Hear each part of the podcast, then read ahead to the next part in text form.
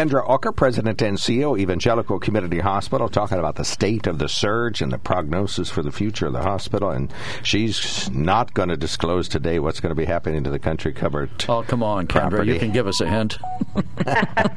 Good morning. Morning, Kendra. You Kendra. probably can give us hints because there's only so many things you can do with it. But I hope it involves the sticky buns again, Kendra. I have a feeling that's not going to happen. Okay. Well, thank you so much for checking in. Very much appreciated. We really do think this is a pivotal time out there.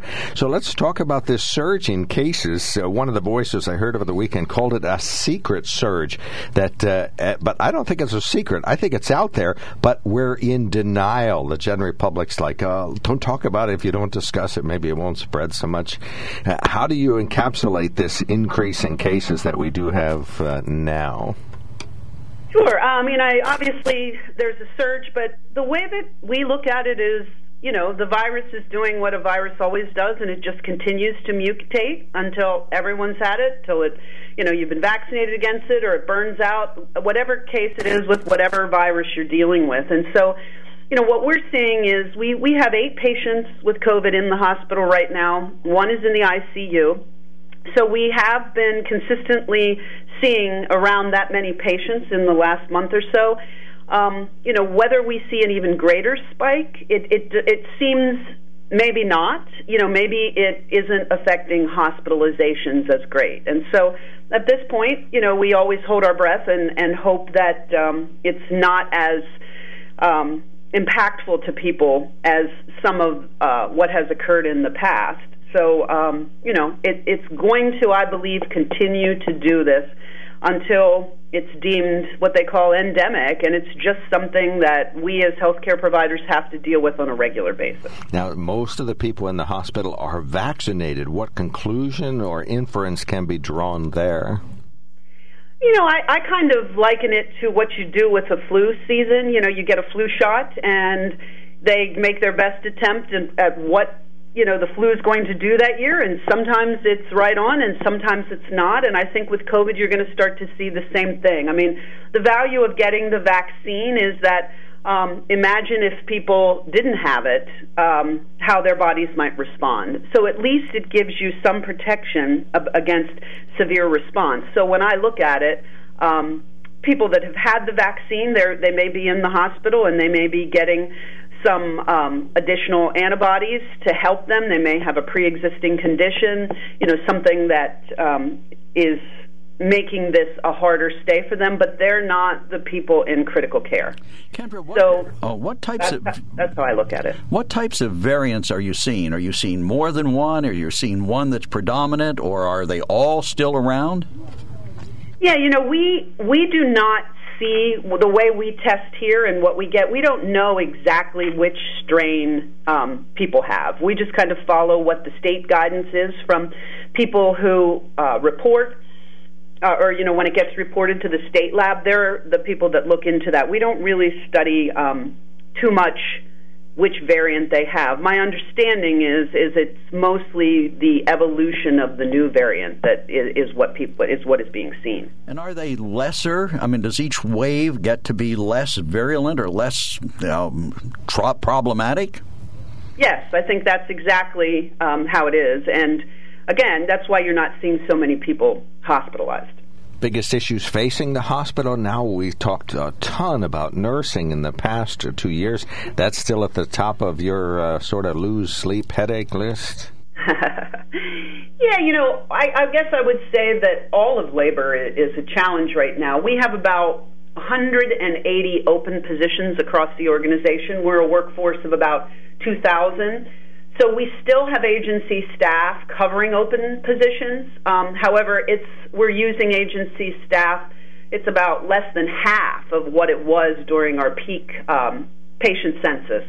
You know, at our peak, we had about 148 agency staff with about 115 of them as RNs. And so clearly, where we are seeing um, the need for agency staff is RNs, EMTs, and paramedics, and medical lab scientists. Um, but we've we've been able to cut that in half. And the way that I choose to look at it is it's it's been a positive for us. I mean, we've been in the sense that we've been able to get agency staff to help us care for the community during peak times. The um, agency people like working here.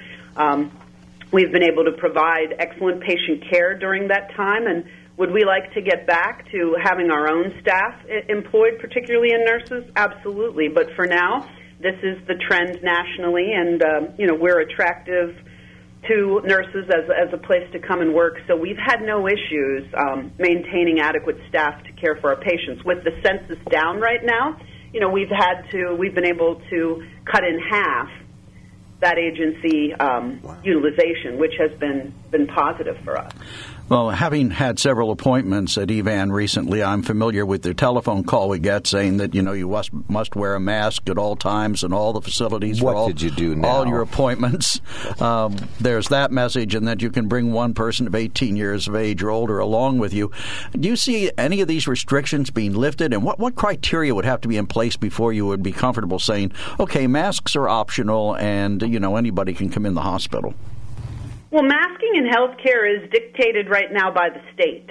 So we cannot stop masking um, on, until the state says that it is okay, the Department of Health, to not mask in a healthcare facility. So that one is not in our hands. You know, um, because all of our administrative areas and business functions are attached mostly to the hospital, that requires us all to be masked. Certainly in business offices, when you're in your office by yourself or in your small groups, we remove our masks. But as soon as we step out into a hallway, and it's because, you know, we're just a small organization and everything is tied to a clinical area. So that one is dictated by the state. With regard to visitation, we've been easing visitation up slowly, and our plan is by July to ease it up even more. We um, will be moving to 24 hour stays, which was something when we built Prime that we wanted to do for visitors that if you know you have a room by yourself and if you wish to stay with your loved one overnight um, you will be able to. So we are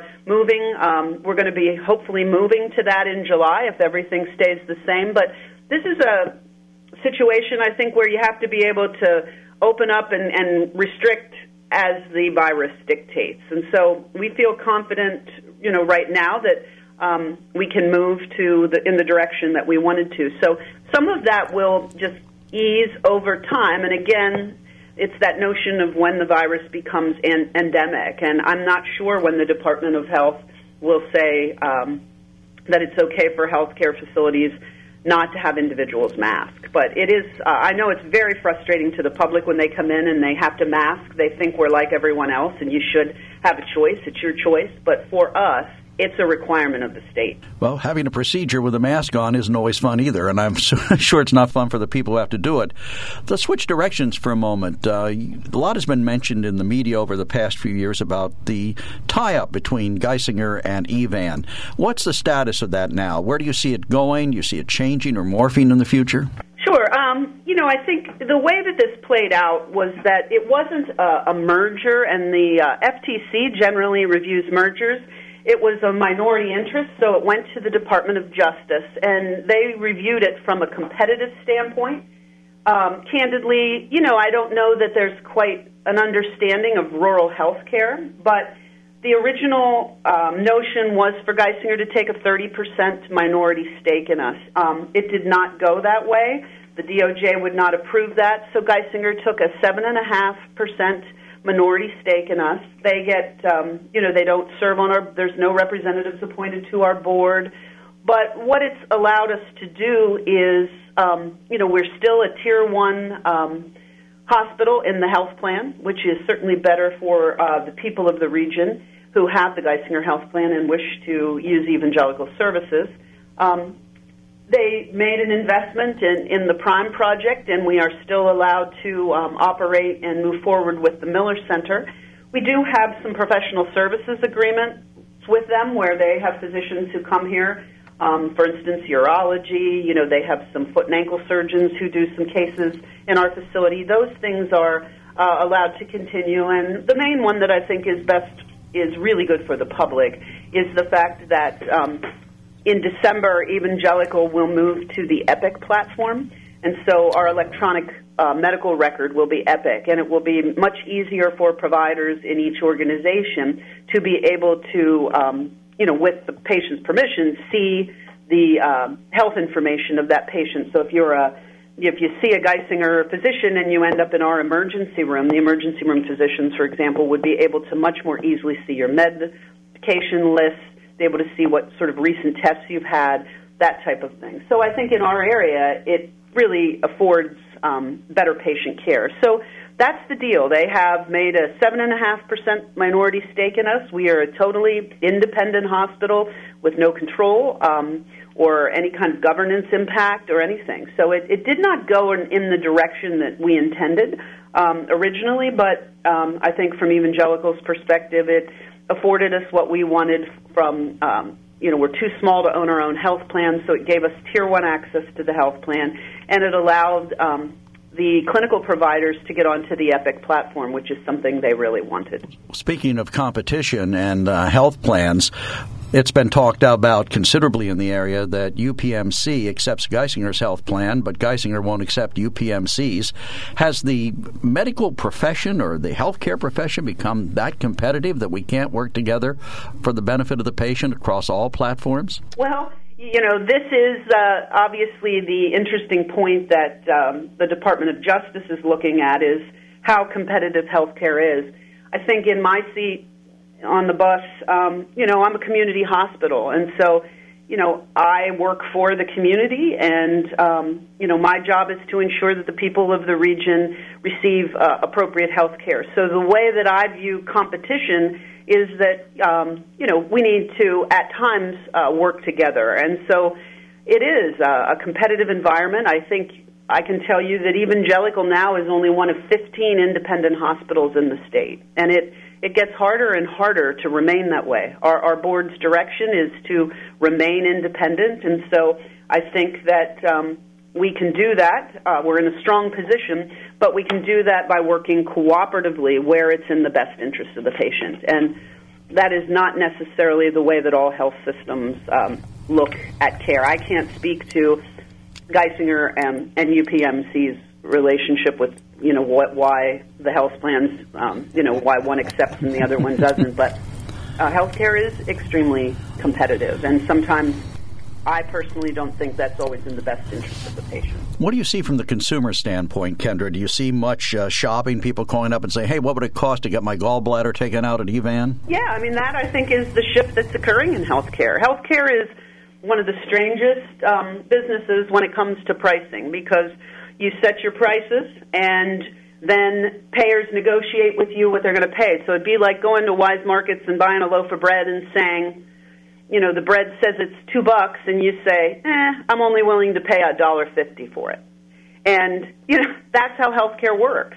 And so when people have health insurance, and health insurance would always pay for their um, expenses, they really didn't care what it cost.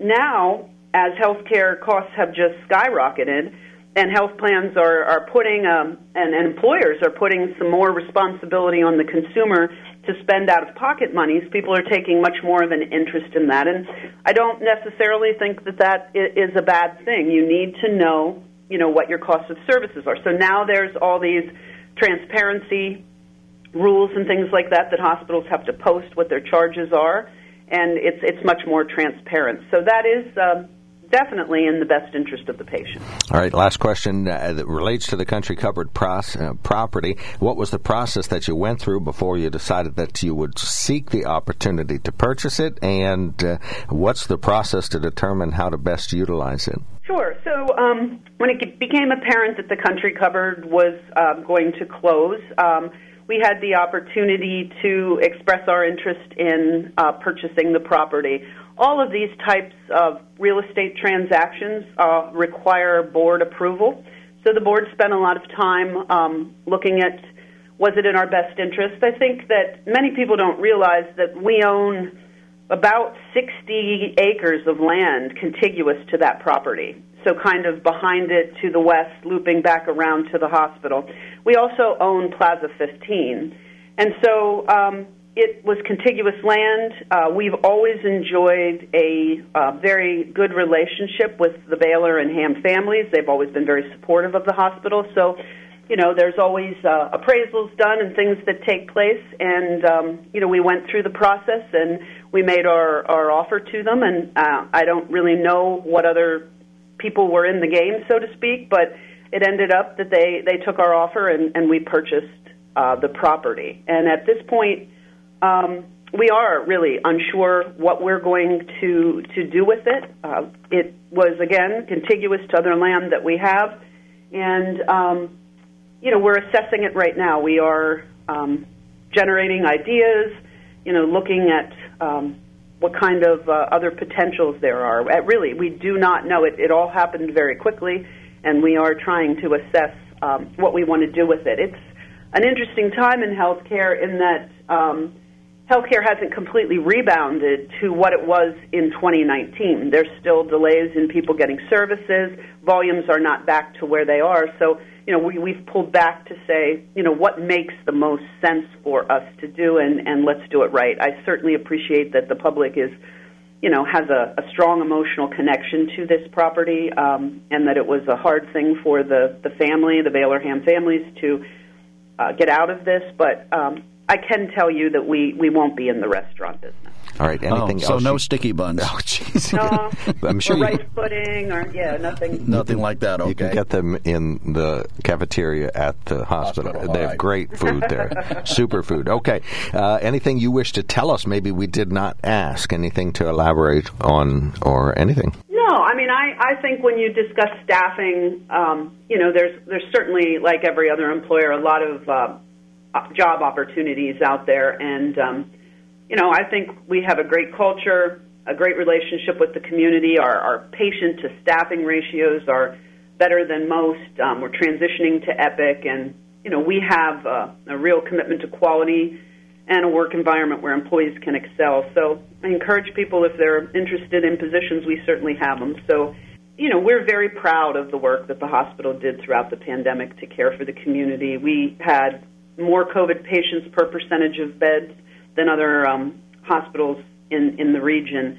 But with that being said, I don't always think that the, the this rural kind of community recognizes the kind of health care it can get across the entire region. And um, I've said it before, but this area is very fortunate to have the level and quality of health care it has from many organizations across the region. And I think the pandemic showed that you know this region is fortunate to have the health care access that it does. Well, agreed, and Yep, you're very agreed. much a part of that. So we're very grateful for that. Thank you for your time. Yes, thank you, uh, Kendra. Do stay in touch, and we appreciate your observations today. Thank you. I appreciate the conversation. Take care. Thank Take care. Kendra Aucker, President and CEO, Evangelical Community Hospital.